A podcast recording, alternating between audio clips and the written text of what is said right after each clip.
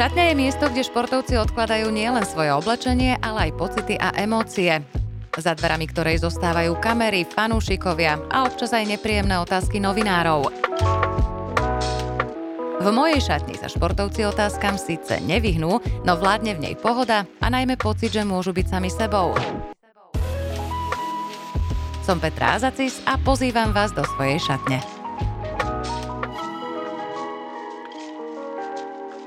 Vítajte pri podcaste V šatni s Petrou. Mojím dnešným hostom bude 8-násobná basketbalistka roka a jedna z najlepších hráčok v histórii samostatnosti.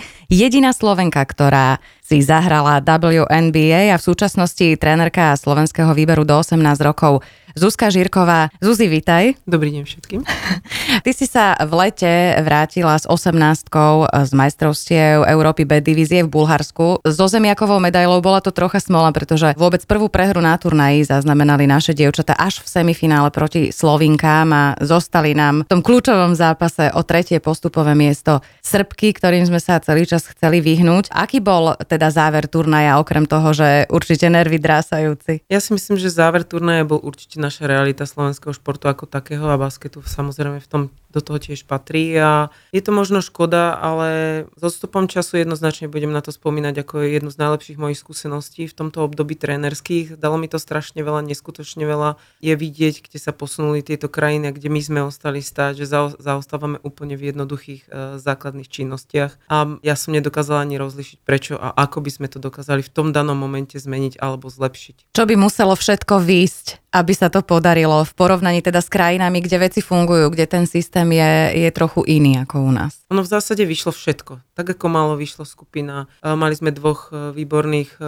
dvoch výborných superov na začiatku, ktorí nám vyšli. Všetko sa odvíjalo od toho prvého zápasu, ktorý nám vyšiel a chceli sme sa vyhnúť tým sepkám, takže sme dali do všetko do toho Holandska, ktorý bol tretím superom a to sa nám podarilo a tam sme sa naštartovali na to, že môžeme niečo dosiahnuť viacej. Potom samozrejme prišla tá realita v podobe toho Slovenska, kde naozaj tá, to je extra trieda a ja som pozerala niekedy s otvorenými ústami, ako ten basket hrajú. Čo znamená tento výsledok možno pre budúcnosť slovenského basketbalu, keďže ide o tú kategóriu, ktorá to potiahne potom neskôr? Na to, aby sa vôbec nezabudlo na basketbal ako taký, to bol veľký krok a ja si myslím, že všetci sa tešili z toho štvrtého miesta, lebo pre nás to bolo tak viac menej aj nejaká medaila, ktorú sme si takto zaslúžili, aj keď uh, je to nejaká taká trpká príchuť, predsa tam zemiaková medaila je zemiaková medaila, ale ja som babi pochválila a bola som hrdá na to, čo predviedli uh, celý turnaj za tú ich bojovnosť a energiu, ktorú sme dokázali uh, vytiahnuť aj v tých posledných uh, chvíľach aj so zápasom so, so, so Srbskom. Ty si sa dostala vlastne k tomuto týmu na poslednú chvíľu, dá sa povedať, keď si nahradila pôvodne trénerku Ivanu Jalčovú. Aký bol dôvod? Ako si to stihla, tak veľmi rýchlo sa zadať adaptovať. Pôvod bol, že sa posunuli majstrovstva Európy a ona v tom období mala takú trénerskú kliniku, ktorú nechcela samozrejme zameškať a, a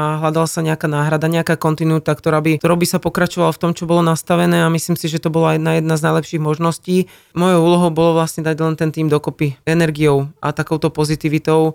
Myslím si, že to vyšlo dokonale a, a ten, bolo to naozaj vidno na tých dievčatách, že boli úplne v pohode a hrali, hrali aj konečne s nejakou tou self-confidence, seba dôverou, mm-hmm. hej, takže, takže toto myslím si, že Slovensko potrebuje dostať do nich nejakú tú, tú seba dôveru v samých seba. Tá seba dôvera určite vyplýva aj z osoby a osobnosti Zuzany Žírkovej, pretože z teba ide rešpekt a je určite aj pre tie dievčatá veľký zážitok, že ich vedie na trenerskej lavičke e, takáto osobnosť. Ja sa tomu teším a práve to bol asi ten dôvod, prečo som to zobrala. A svojho času si prešla od žien Young Angels Košice k mužom Lúčenca. To si pamätám, to bolo také dosť e, prekvapivé pre mňa. Aká to bola skúsenosť? Výborná. Zistila som, aký je rozdiel medzi ženským a e, mužským basketbalom tam mužskom vládne jednoznačne jednoduchosť a agresivita. Prevláda to nad nejakým taktickou vyspelosťou, ale bola to nám, pre mňa veľmi dobrá skúsenosť. Ja som ju využila naplno. Dokonca som bola v jednom zápase ako hlavný tréner, takže, takže som si zobrala z toho len to na, najlepšie, ale som si tak povedala, že asi tá mládež, ktorú by som chcela nakoniec robiť, mi dávať najviac, na, najväčšiu spätnú väzbu, ktorú by sme mohli v budúcnosti využiť pre basketbal. Tam ma zaujal taký moment, či vnímajú mužskí kolegovia a samotní hráči ženu ako autoritu, aj keď keď ide o Zuzanu Žírkovú, čo už samozrejme nejaký rešpekt budí, Alebo si sa stretla možno aj s nejakými menej príjemnými situáciami? Nemal som nejakú negatívnu skúsenosť. E, bola to síce krátka doba, ale ja myslím, že tí chalani to pochopili všetci a, a ja si myslím, že to tam aj nejak fungovalo. Ťažko povedať, keby to bolo cel, celoročne, ako by to vnímali, keby som bola hlavný tréner celý rok, ale naozaj ako hovorím, že skúsenosť to bola, vzala som si to najlepšie, myslím si, že ma aj rešpektovali a možno to bolo aj práve napriek tomu môjmu menu. Spomínala si tu mládež, že ti dáva najviac, e, možno aj preto, že človek tam reálne vidí výsledky svojej práce, pretože to sú všetko ešte tvárni hráči a hráčky. E, spomínali sme, keď sme sa rozprávali ešte pred začiatkom tohto podcastu, že vlastne berieš 14-ročné dievčatá a budeš ich viesť 2 roky, takže je to pre teba taký nejaký nový cieľ asi. Áno, vďaka Slovenskej basketbalovej asociácie sme konečne dostali tú možnosť e, už dva roky pred šampionátom uh, začať pracovať s dievčatami a nastaviť ich nejakým smerom alebo nejakou ideou, ktorý tí tréneri majú podľa toho, čo som teraz videla na tých 18 mám úplne presnú predstavu, čo chcem robiť, takže aj vďaka tomuto som šťastná, že som tam bola a veľmi sa teším na tie dva roky. Verím, že tie dva roky zužitkujú potom dievčatá na, te, na tých 16 ročných kategórií 16, kde by sme chceli znova urobiť možno nejaký úspech a, a ja verím, že tou našou prácou sa nám to aj podarí. Ak by si to mala porovnať so zahraničím, lebo stále sa hovorí teda o tom, že vôbec v kolektívnych športoch a celkovo, že má Slovensko určitý problém a zaostávame samozrejme v tých e, kategóriách za rovesníkmi z iných krajín. E, kde vidíš také tie, tie najväčšie zádrhaly? Určite v základných činnostiach a, a v celom systéme v školstve, pretože tam chýbala jednoducho rýchlosť, agresivita a tá sila, ktorá už v týchto kategóriách je naozaj potrebná. Takže toto je hlavný problém a potom e, tie tréningové jednotky sú 4-5 krát do týždňa a to už bohužiaľ nestačí, kdežto oni už trénujú naozaj dvakrát do týždňa a tá škola im vychádza v ústrety, ale na druhú stranu majú tam svoje vzory a motivácie, prečo to majú robiť, kdežto u nás sa to teraz už veľmi utiahlo a, a tie devčatá si skôr vyberajú práve tú školu. Predtým športom a ten šport je naozaj pre nich len taký doplnkový. A o tom to je, to je začiatok, je to blúdny kruh a, a človek ani nevie naozaj, že ako začať a, a ako by sme to mohli zmeniť. Čo hovoríš na fakt, že sme asi jediná krajina na svete, kde je basketbal považovaný za menšinový šport? Lebo s tým som sa nikde inde ešte nestretla. Čo k tomu dodať? Basketbal je bohužiaľ na ústupe. Ja sa to snažím, teda my, tréneri, ktorí momentálne chceme, sa to snažíme vyťahnuť z tej diery, v ktorej sme utopení. A ja si to stále nemyslím. Je to jeden, eh, jeden kolektívny nádherný šport, ktorý, ktorý tvorí spoločnosť tých devčat, tých chlapcov v budúcnosti a, a tvorí ich osobnosť ako takú. Takže aj kvôli tomu som šťastná momentálne už teraz, že moja dcéra napríklad začala hrať tento šport, aj keď sa tým nebude živiť do budúcnosti, ale, ale určite je to pomôže v jej, v jej osobnosti. V čom všetkom môže, môže šport a kolektív, v ktorom to dieťa od malička sa pohybuje, mu pomôcť potom v tom ďalšom živote? Lebo nie každý bude hrať samozrejme úplne na tej najvyššej úrovni, ale každý jeden z toho športu určité veci vyťaží aj do toho bežného života pomáhať si. Určite to je tá pomoc jeden druhému, bojovať jeden za druhého, čo sa v kolektívoch, bežných kolektívoch e, vytráca, pretože momentálne už každý bojuje sám za seba a stále je tam nejaký ten, e, tá, ten rešpekt sa tam vytvára voči, voči tým osobnostiam, ktoré sú to aj voči tým osobnostiam v tom danom týme. Takže to sú pre mňa tie najhodnotnejšie a najdô, naj, najlepšie dôvody k tomu dať dieťa na kolektívny šport.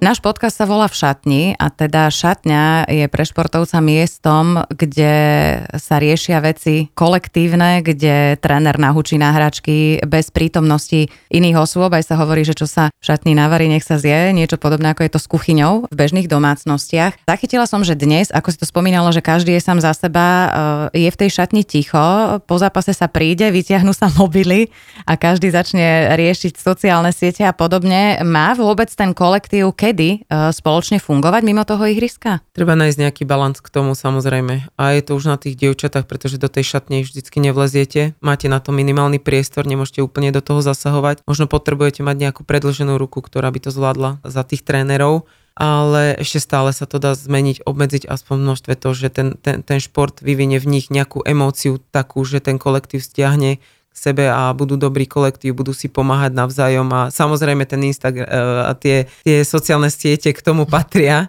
ako také a teraz už sa tomu nevyhne nikto a už malé deti vidíte, ako, ako sa tým zaoberajú.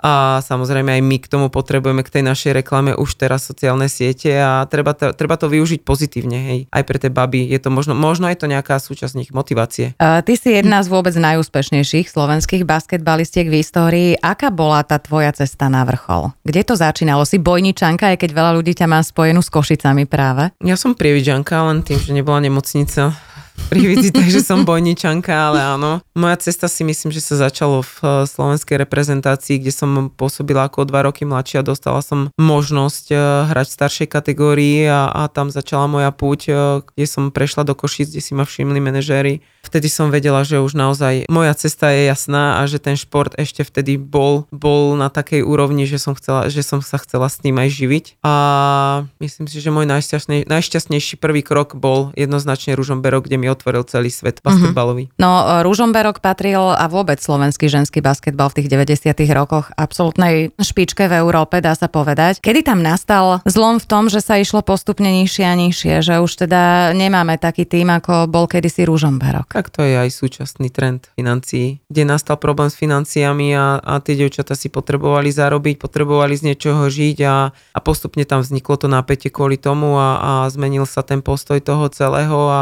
devčata dievčatá odchádzali, prichádzali menej kvalitné dievčatá. To, je to prirodzený kolobeh tých klubov, nikdy nedokážete byť na, na takej úrovni tak dlhú dobu. Myslím si, že teraz hrajú na slovenské pomery dobrú úroveň a, a Rúžomberok sa vrátil na nejaký ten mini vrchol, ako sa hovorí, ale ja si myslím, že na Slovensku už to dlho, dlho nebude. Na ktorý moment tej hráčskej kariéry s odstupom času ty spomínaš najradšej, respektíve na ktoré obdobie? Môžeš vybrať nejaké vôbec? Nedá sa to.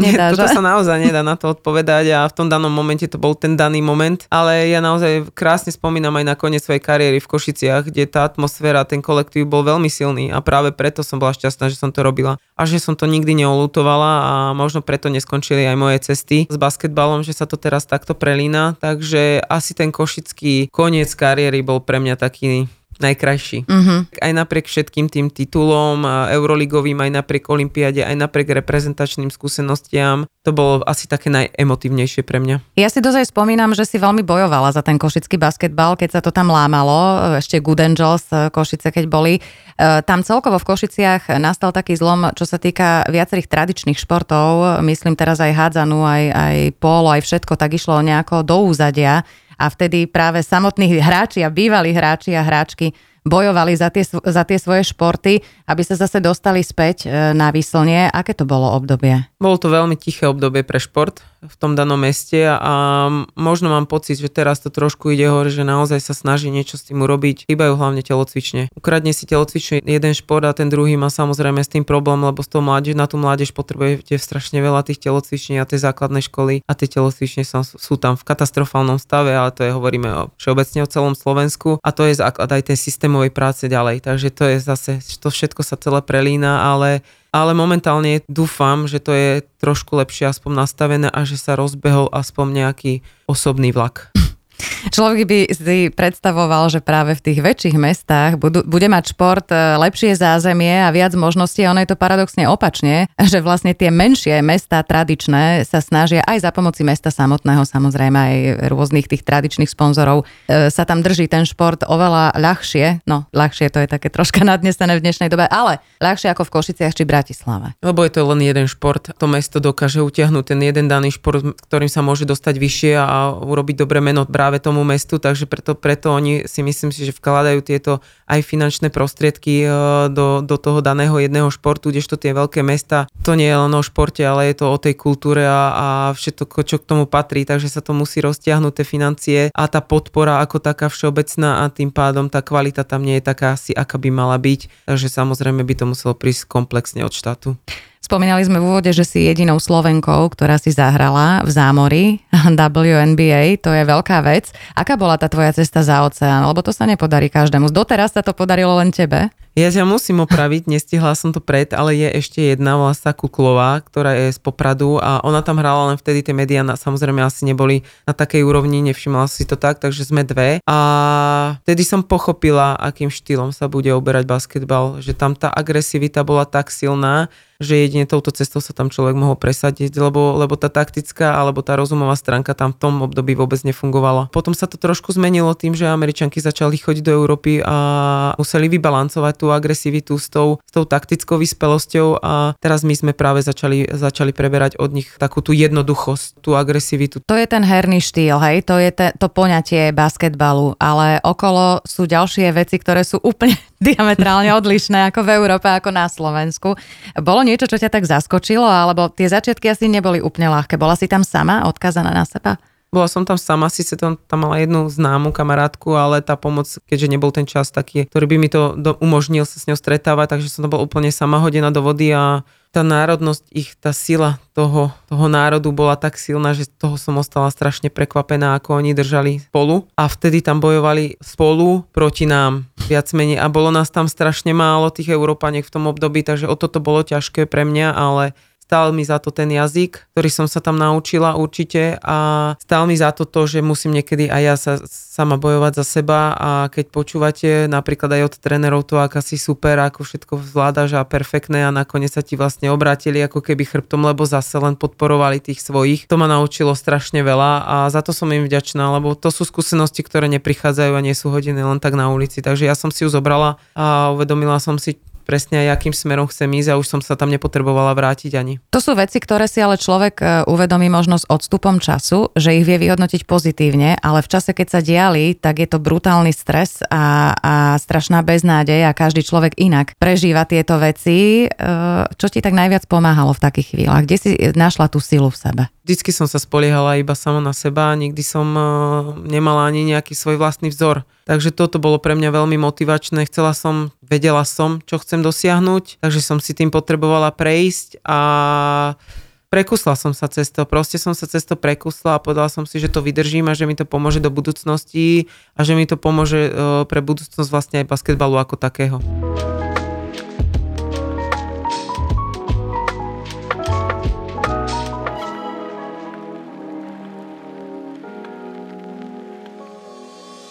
Ako funguje basketbal na najvyššej možnej profesionálnej úrovni? O akých maličkostiach a detailoch môžeme my tu na Slovensku, dajme tomu, len snívať? Profesionálnosť môže fungovať s financiami a, a či chceme alebo nie, musí sa to od toho odvíjať a je to veľmi jednoduchá odpoveď a keď e, budete mať dobrého manažera, dobrým financovaním, dobrým prerozdelením a správnych ľudí na správnom mieste, tak ten profesionálny klub naozaj môže fungovať, ale na Slovensku to už sa to, sa to v tomto športe nedá. Kedy si sa teda rozhodla pre návrat domov? Po akom čase zhruba? Vždy som vedela, aj keď ponuky boli z Francúzska, zo Španielska, z Ruska ešte a vždy som vedela, že sa chcem vrátiť domov, pretože som mala pocit ako vrátiť niečo tej spoločnosti, čo teraz následne sa snažím majú robiť, e, takže to bol vlastne pre mňa taký cieľ a tým, že ma ľudia aj poznali, tak tým pozitívnym smerom sa mi to vracalo, do, vracalo späť. Takže to bol aj ten dôvod, prečo som sa vrátila. Mala som to o mnoho jednoduchšie sa asi vrátiť, možno ako niektorí iní ľudia. Samozrejme tá moja komunita, ktorú som tu mala, lebo ja potrebujem mať pri sebe tých správnych ľudí.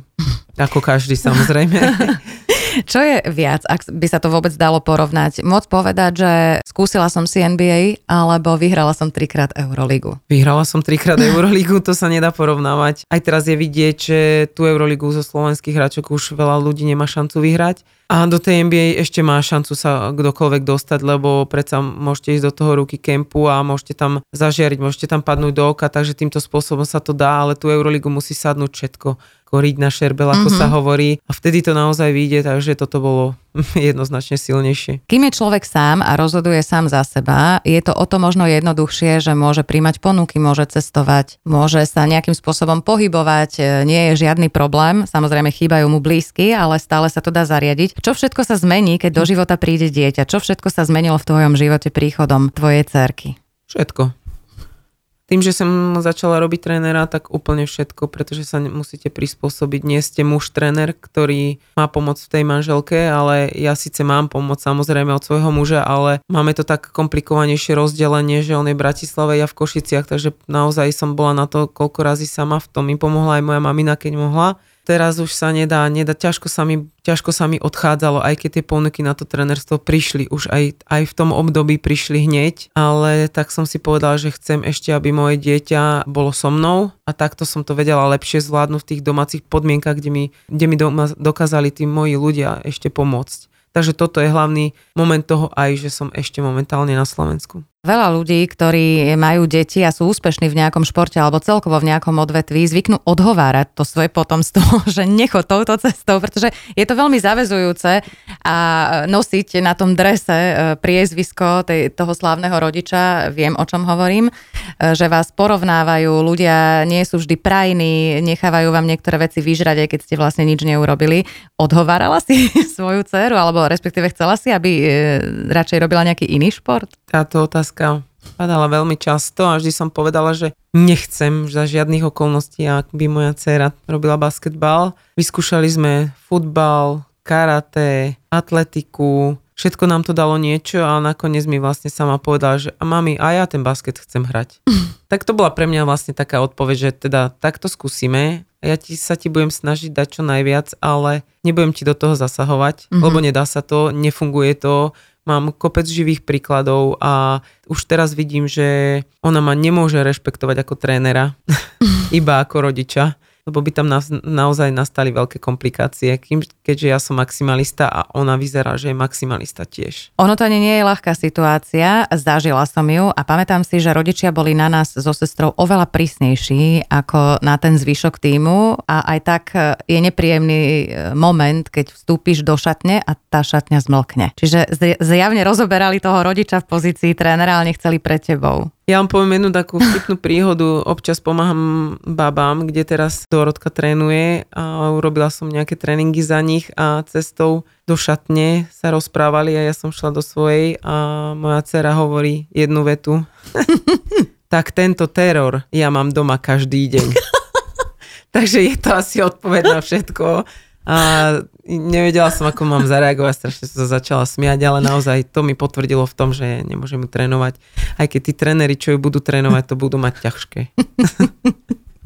to je výborné. No v súčasnosti sa práve zmenil šport u nás v tom, že gro je na rodičoch. Aj teda najmä to finančné. Rodičia sa tým pádom viac zapájajú do aktivít okolo klubu, do rôznych funkcií, musia voziť deti na zápasy a tak ďalej. Aké ty máš vzťahy s rodičmi v týme, ktorý, ktorý trénuješ, keďže sa venuješ mládeži? Musíte si ich získať na začiatku. Pre mňa to bolo samozrejme jednoduchšie, hej, tým, že som kto som, dokázali ma hneď na začiatku rešpektovať a to je to najdôležitejšie, ten rešpekt voči tomu trénerovi, aby do toho nejak nezasahovali myslím si, že postupne som si ich určite teda získala, tak e, dokážu aj oni tomu viacej obetovať. A dokážu obetovať ešte viacej pre tie deti a naozaj ja musím povedať, že, že tá moja skupina teraz funguje dobre a ja verím, že tie deti, že ukážem tým deťom nejaký smer k tomu, aby to dokázali použiť v bežnom živote, keď nie v tom danom športe. Je to niekedy náročné aj v tom, že reálne keď človek rozmýšľa, kedy sa má vlastne ten kolektív tvoriť, keďže na tréningu musia počúvať trénera, trénerku, vozia ich rodičia, často aj na zápasy, čiže ten tým už necestuje spolu v autobuse, ako to bolo kedysi. E, kedy vlastne stíha ten tým spolu komunikovať? Pretože tá komunikácia je základ, si myslím, že v kolektívnom športe. Tak za prvé som zaviedla, že musia chodiť skôr na tréningy, takže nejakú tú dobu sú spolu v šatni. Za druhé som zaviedla sústredenia na to, aby tá komunita celá fungovala, kde som dokonca spravila aj tak, že sme sa tam stretli naozaj s rodičmi, takže, takže toto sú také tie veľmi dôležité veci pre tie deti, aj keď potom nastane určite ten zlom puberty, keď ich musíte udržať, lebo sa rozhodujú medzi niečím, je tam veľa tých e, faktorov z vonkajšieho sveta a práve to je to, čo ja potrebujem teraz rýchlo vytvoriť tú silnú komunitu k tomu, aby sme ostali pokope.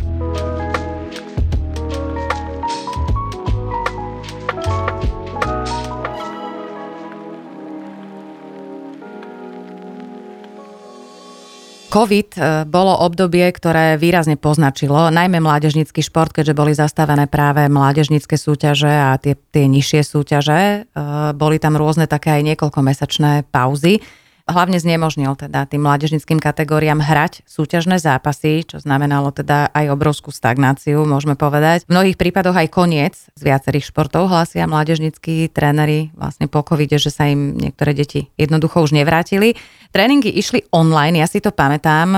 V obývačke môj syn s basketbalovou loptou z hodou okolností, bolo to veľmi zaujímavé, trpla som dosť, keď mu to vyletí z rúk. Improvizovalo sa. Ako si ty prežívala toto obdobie? Ja som zachytila, že si začala vtedy s otužovaním. Vtedy to bola veľká móda, kvaskovanie a otužovanie. A tam toho času tam bolo samozrejme viacej, takže som to skúsila aj ja, ale nebola na to žiadna príprava a to je ten, tá príprava toho športovca celý život, že si poviete, že idete do toho a idete. Takže ja som vstúpila do vody a odtedy som otužovala, ale nezačala som kváskovať. Toto ťa obišlo, aj? To ma obišlo. Pečenie je, je úplne mimo ma, mňa. Varenie mi nerobí žiadny problém, absolútne, ale pečenie to nie. To nie je má parketa. Ja si neviem predstaviť vliesť do tej ľadovej vody, veľmi to obdivujem. E, naozaj, dalo ti to otužovanie niečo, že vnímaš e, niečo pozitívne, nejaké zmeny na svojom tele? Cítila som sa fantasticky, to musím naozaj povedať, že, že to telo reagovalo na tom tými endorfínmi, takže to bolo fantastické. A zase som si dokázala, že to telo dokáže zvládnuť čokoľvek. Cez, ja neviem, fakt naozaj rozbijanie toho ľadu, bosých nohách a vojsť do tej vody, od e, vydržať a prekonať to celé. Takže zase ďalšie, len to pozitívne som si z toho zobrala a, a zase tak spätne, keď nad tým človek rozmýšľa, že aj keď niečo nemá ten pocit toho, že to je dobré, tak nakoniec ono to je dobré. len to zlomiť. Aké dôležité je uh, toto spájanie športov, čo kedysi bolo úplne prirodzené, že hrali v zime hokej, v lete futbal. Nepotrebovali sme gumy. No. balančné veci, nepotrebovali sme nič, ale to je presne, ideme s dobou a musíme sa tomu prispôsobiť a ja snaž, sa snažím byť aj kreatívna v týchto veciach a, a snažím sa využívať aj iné veci. Dokonca hráme aj fotbal na, uh, v telocvični aj čokoľvek iné, aby, aby to spojilo naozaj tie deti a, a nebolo to nejaké také stagnujúce, že stále robíme len tie isté veci. Takže toto je pri mládeži najdôležitejšie, aby ste udržali ich pokope. Keď sa povie slovenský ženský basketbal, okamžite sa mi vynorí e, osobnosť Natálie Hejkovej. Aká veľká je to osobnosť e, pre, myslím si, že toto meno pozná naozaj celé Slovensko. Aký je jej e, prínos pre slovenský ženský basketbal aj z hľadiska historického aj súčasného? Tak ako si povedala, prvé meno, ktoré sa ti vynorí, to je celá odpoveď na to, je to tak silná osobnosť, že Basketbal Hejková je jedno spojenie a dokázala to využiť. Momentálne využíva tú svoju osobnosť k tomu, aby dosiahla to, čo dosahuje. Tou svojou charizmou a to tým svojim, že vie spojiť tie dané hráčky v jeden tým, to je ten hlavný dôvod jej, prečo dosahuje také výsledky, aké dosahuje. Na lavičke pôsobila dosť prísne. Aká bola trénerka Natália Hejková? Bola naozaj prísna, bola naozaj prísna v tom období, vedela, čo chce dosiahnuť. Mala tam dobrý materiál k tomu, aby to dosiahla. Samozrejme, ten musí byť k tomu uh, ako taký a mala najlepší výber zo Slovenska ale dokázala z nás vyťahnuť to všetko, čo potrebovala v tom období. Ste spolu v kontakte, že čerpáš od nej možno nejaké rady, či nestíhaš také niečo? V takom úzkom kontakte nie sme spolu, ale, ale naozaj sledujem jej prácu, však samozrejme nedá sa to, je to predsa Euroligový tím. Ona sa nedá nesledovať. Asi takto by som to celé ohodnotila. A o tebe sa hovorí ako o priamej, nekompromisnej, úprimnej. Ja ťa tiež tak poznám, že si predstaviteľka tzv. ťažkej povahy. To radi hovoria uh, tí ľudia, ktorí sa snažia teda nejako ospravedlniť vlastnú lenivosť či neschopnosť, mám niekedy pocit, tak to zvalia na povahu človeka. Je mi to veľmi blízke, ja viem veľmi uh, dobre, o, čo, o čom hovorím. Predpokladám ale, že nie si teda človek, ktorý na ostatných navrieska len preto, že sa zle vyspal, že máš práve zlú náladu. To je zjednodušene povedané, že som ťažká povaha, mm-hmm. ale ja som naozaj priamy človek a snažím sa povedať každému to, čo si myslím, aj keď teraz už som sa naučila pri tých deťoch zvažovať, lebo je to veľmi potrebné a nevkladať sa zbytočne do konfliktov, ktoré neviem vyriešiť, čo predtým sa mi nestávalo, lebo som si myslela samozrejme, že viem vyriešiť celý svet a to vieme veľmi dobre, aká je odpoveď. ale som impulzívna a som impulzívna aj pri tých deťoch dokážem im následne dať uh, spätnú väzbu možno aj to impulzívnejším slovným vyjadrením, ale vedia presne prečo to je a dostanú aj odpoveď na, čo, na to, prečo to tak je, aj že prečo kričím a moje dievčatá už ma chápu a zoberú si z toho, čo potrebujú, ale nie zase na všetky sa dá týmto spôsobom reagovať. Musela som nájsť dokonca spôsob na to, aby som dokázala reagovať osobnostne jednu, na jednu a osobnostne inak na druhú. Takže sú to neskutočné skúsenosti pre mňa momentálne. Čiže dá sa povedať, že rozdiel medzi vedením dospelých a mládeže je najmä v tom prístupe asi vo vedení ženského a mužského basketu. Asi tak by som to povedala, mm-hmm. lebo aj na tie ženy, tie už sú tak citlivé, že potrebujú naozaj aj ten rozdielný prístup. A keď si nájdete k ním cestu, tak ako ja som si myslím, že našla aj v tej ženskej zložke, kde dostávam teraz veľmi pozitívne správy typu e, vráť sa, nikdy nezabudneme na tie chvíle, mm-hmm. keď si nás trénovala, aj napriek tomu, že som bola nekompromisná, že som bola na nich strašne tvrdá a že som bola na nich maximálne, maximalistka, tak tie spätné väzby sú momentálne tak pozitívne, že, že si myslím, že je to nejaká dobrá cesta a ja som si ich získala aj tým asi, že, že človek vie, ako to má robiť a spolu s tým rešpektom a charizmom to môže tak fungovať. Čiže na niektoré veci určite aj tí ľudia prichádzajú až s odstupom času, keď sa to tak rozleží, keď to majú s čím dajme tomu porovnať a zistia, že aha, to, že niekto zvýši hlas alebo má na mňa vyššie nároky, je vlastne v môj prospech. Presne tak. A ono to zvyšovanie hlasu nie je vždy v negatívnom poňatí. Aj teraz na tých majstrovstve Európy ja som s nimi bránila. bránila. Ja som to videla. kričala, nemala som hlas, ale proste tá emócia tam je tak silná, že že a ten môj hlasový fond je samozrejme silný a ja si myslím, že to je veľmi veľké pozitívum uh, pre mňa ako trénerku, že mám silný hlasový fond, lebo bez toho to nejde. Aký to je pocit uh, behať tam pri tej autovej čiare, brániť s nimi, útočiť s nimi, kričať do toho všetkého, vlastne hráš s nimi, ale nemôžeš nejako zasiahnuť do zápasu jedine tým, že vystriedaš alebo prípadne zobereš time. Ťažký, veľmi ťažký, ale, ale patrím do toho. Mám pocit, že do toho viac patrím. To je pre nich dôležité, že majú tú dôveru vo mňa. Asi to je taká odpoveď na to najlepšie. Samozrejme to, aby bol niekto kvalitný tréner, e, nie je podmienkou, že musí byť aj výborný hráč a zase veľa výborných hráčov sa ako tréneri nepresadili až tak výrazne. E, je to e, podľa teba výhodou, že si patrila k výborným hráčkam a zvlášť ako rozohrávačka si mala na starosti režiu útočnej hry? Snáď to bola výhoda.